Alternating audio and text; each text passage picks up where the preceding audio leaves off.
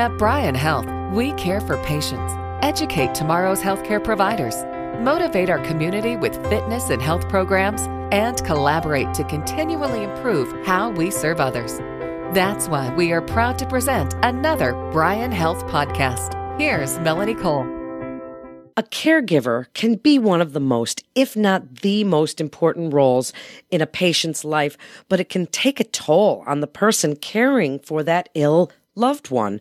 So, what is a cancer caregiver to do when they need a little bit of extra help? My guest today is Anne Cancier. She's the care management assistant manager at Bryan Health. And let's just start with what a cancer caregiver does or is expected to do when one of their loved ones is going through cancer treatments? Well, for people that are asked to be a caregiver, most of the time this happens without any warning. Um, often becoming a caregiver is needed when things are already stressful enough, such as after an accident or medical event or after hearing a serious diagnosis.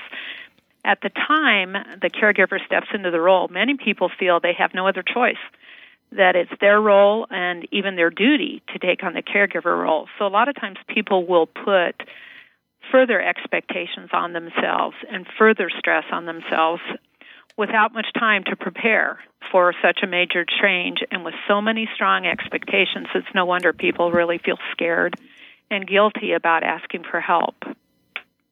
What does it feel like to be a caregiver? I have done it before and and I know you work with many people that are taking on this really important difficult role.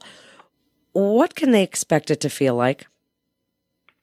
Very very stressful. As a caregiver it's it's really important to find ways to manage that stress because you have your own life as well as now the additional demands of caregiving and providing care for another person, often someone that you care very much about.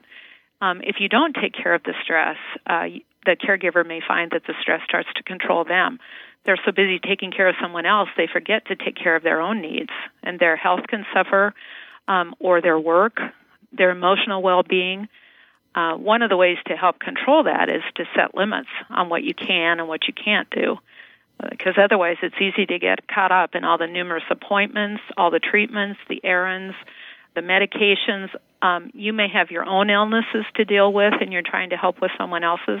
It's a lot of hard work, and uh, it's not unusual to feel overwhelmed when that happens. It happens.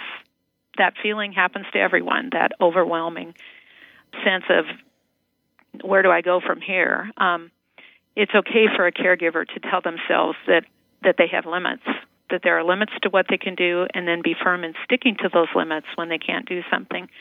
And they also have to work to remain supportive of themselves, um, to remain on their own side, and not to judge themselves or criticize themselves unnecessarily.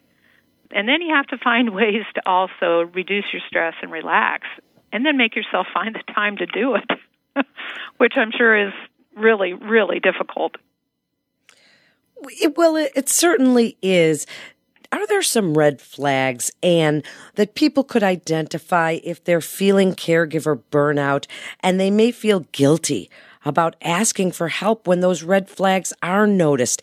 Tell us a little bit about some of the, the, symptoms that they might experience and why they should not feel guilty asking for help if they notice these things in themselves some of the things that people often report as caregivers is um, the feeling of exhaustion that sleep does not relieve. So, um, physical exhaustion and also trouble sleeping. You're so tired that and so stressed that your brain doesn't want to shut off. Um, people also report disturbances with appetite, loss of appetite. Depression is a common um, symptom that people, or a common feeling that people have. And then people feel guilty that they are not living up to whatever role they felt they were taking on. Sometimes people have rules in their own life of what they should be and or compare themselves to other people that they've heard somehow took care of their loved ones so perfectly or so selflessly. People may find that they're letting someone down that they care about, something that none of us ever likes to do. Um, people may feel scared that there's nowhere to turn for help and they don't know what will happen to that person they're caring for if they cannot continue in their role. It can feel really helpless. And then asking for help from others can be difficult at any time in life. Most people are raised to be really self self sufficient, and when you face a challenge in life, we usually work usually tell ourselves we can work harder, um, we can dig down deeper, we can burn the candle at both ends, and then we'll overcome those obstacles. But the challenges that face a caregiver are things that can't be overcome by just hard work or putting in more hours. Just trying harder to fulfill the role alone can actually increase your mental and physical exhaustion. It can lead to burnout for them as a caregiver and problems for their loved one. So, what tips do you have regarding how and who to ask for help? What resources out there? Because caregivers and they might feel alone on an island caring for this ill mm-hmm. person. How do they know who to ask for help?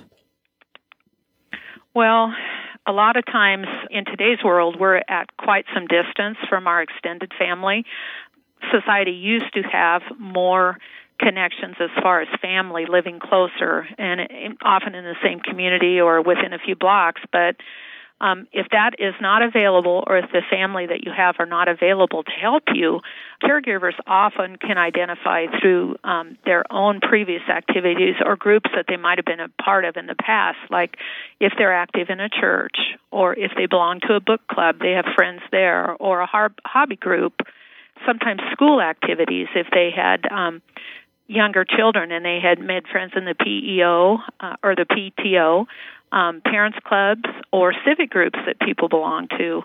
And then also they're in luckily in today's world if people are able to use the computer there are a lot of resources online for the specific diagnosis that the patient may have being able to look up what federal or state websites might be available and then also uh, resources, state or local, for aging office if the person is um, over a certain age, or um, disability offices that will have resources. Sometimes it's as easy as a phone call. Sometimes it's you know reaching out and being able to say, you know, I I um, am getting kind of organized with my caregiving. I've made a list of the things that I need to do every day, and these are some of the things I could use help with. Um, do you think that might be something that you could help me with? Now, that always sounds like an easy thing, right? You know, I mean, when you write it in a in a paragraph, it sounds really easy, but it can be very difficult to ask for help. Asking for help when it's needed, you have to think of it as an investment in the care of your loved one because if you burn yourself out, the loved one that you're trying to care for will not have anyone to provide the care. So you can't let yourself get emotionally or physically exhausted. You have to understand that asking for help is a lifeline for both you and the patient, and that care doesn't have to be whatever you're considering perfect to be acceptable to the patient or the person that you're caring for. And as the stress builds up when you're caring for someone you love, and what if the caregiver has other responsibilities? A job, oh, children, yeah. aging parents, anything along those lines. Give us some of your best advice as we wrap up today about dealing with that stress, about being a loving mm-hmm. cancer caregiver, but loving yourself and caring for yourself because you cannot care for the ones you love unless you put your own mask on first. That's exactly right. We have found in working with people over caregiving over a period of time that people have to make some changes to be able to be a long term caregiver, um, to be able to understand stress when it's occurring and how to deal with it. We do have a lot of ideas for helping reduce the stress. One of those is keeping a list of friends or family members that you can talk to for things other than the caregiving. Um, maintaining a connection with people about the interests and things that you had apart from when you started caregiving. It's important to remember there's also still a world going on outside, and you're still part of that, even though you have additional caregiving right now. Try to control the things that you truly can control when things feel outside of your control. So things like making sure you get enough hours of sleep every night if you can, trying to eat a healthy diet well balanced meals, and eating a little something, even when you're not feeling terribly hungry. Then also making sure you're drinking enough, hydrating yourself with water every day, keeping track of your own appointments, your medical appointments, your yearly annual exam, um, any scheduled care needs, vaccinations.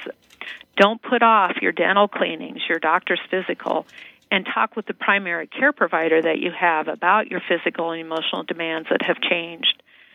We also encourage people to avoid relying on smoking, um, on drinking alcohol to excess, to eat junk food to handle the stress of caregiving. Those habits can create additional problems, and those problems can prevent you from continuing to be a good caregiver. And then one thing we also say is try to plan a regular break from caregiving if possible. You may not physically be able to leave the situation, but able to plan to take a break sometime during the day, maybe to listen to a few minutes of relaxing music, read from a book that relaxes you, um, take a break to call a friend, take a short walk if that's possible to get outside. At least 15, 30 minutes a day could truly help reduce the stress of providing care.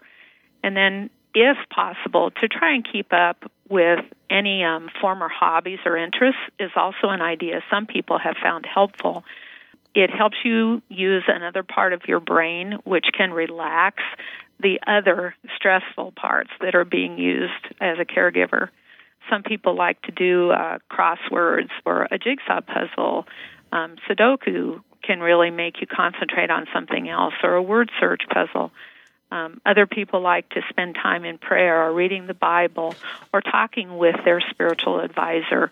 Um, there are also a lot of programs on TV or on the radio people like to listen to. Um, if you can sit back, take a few minutes, or even sit in silence, close your eyes.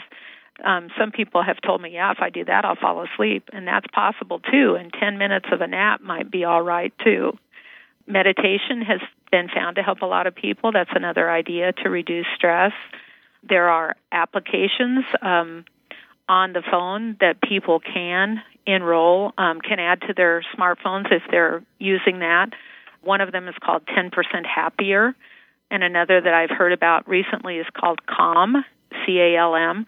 Those have been um, proven to show they can reduce people's blood pressure over the short term and possibly over the long term as well as the things that I've used before, the progressive relaxation techniques to help um, regular breathing to reduce stress, tightening and releasing the different muscles in the body to help release stress. Those are all techniques that are very popular. Reaching out um, for online, again, for caregivers, chat rooms are very popular, or telephone support programs to get in touch with volunteers who might have similar care experiences as caregivers. One of those that we've used um, before a lot is the www.lls.org backslash chat or forward slash chat. And then also looking on your in your local newspaper for support groups in the area and then getting a helper to come and sit with your loved ones so you could get to that support group and look forward to it, hearing um, what other people are doing to help cope. And like you said, you have to put on your mask first. Um, like on the airline, they tell you how to adjust your oxygen before you try to help someone else. And another saying that um, is is very supportive is you cannot pour from an empty cup. So it is important for the caregiver to take steps to refill themselves each day so that they have something that they can pour out to help someone else. Beautifully put, Anne, and so, so true. And caregivers listening, she just gave you some really amazing tips things that you can do to avoid caregiver burnout or recognize it in yourself and where and when it's important to seek help. So such important information. Thank you again, Anne, for joining us. If you'd like to hear more Bryan Health podcasts, please go to bryanhealth.org slash podcasts. That's bryanhealth.org slash podcasts. I'm Melanie Cole. Thanks so much for listening.